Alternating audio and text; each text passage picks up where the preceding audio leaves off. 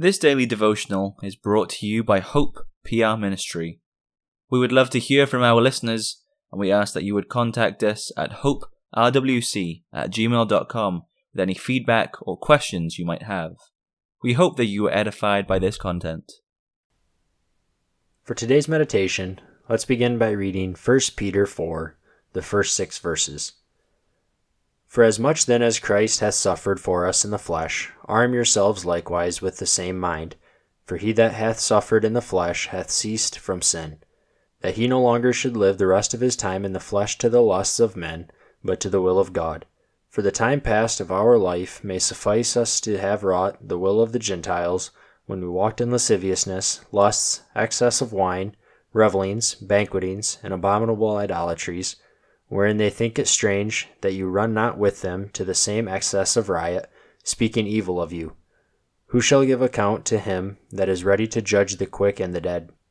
For this cause was the gospel preached also to them that are dead, that they might be judged according to men in the flesh, but living according to God in the Spirit.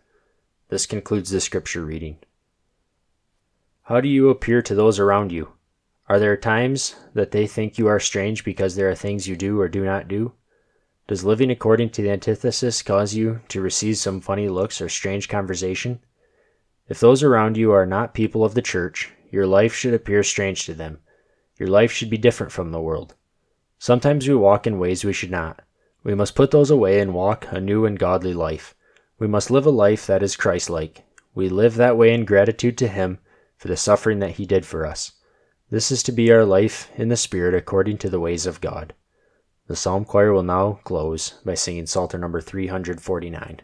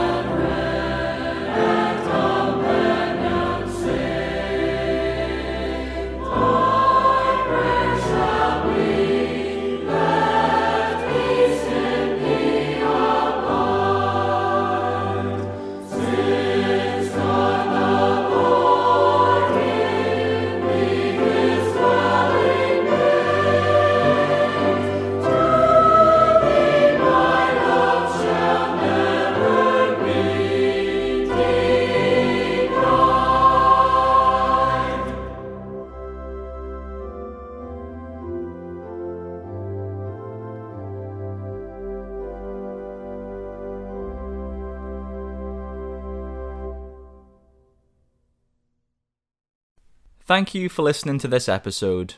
We encourage you to visit our church, Hope Protestant Reformed Church in Walker, Michigan. Our services are at 9:30 a.m. and 5 p.m. on Sundays. If you wish to learn more about us, please contact us at hoperwc at gmail.com and we'll be happy to help with any questions you may have.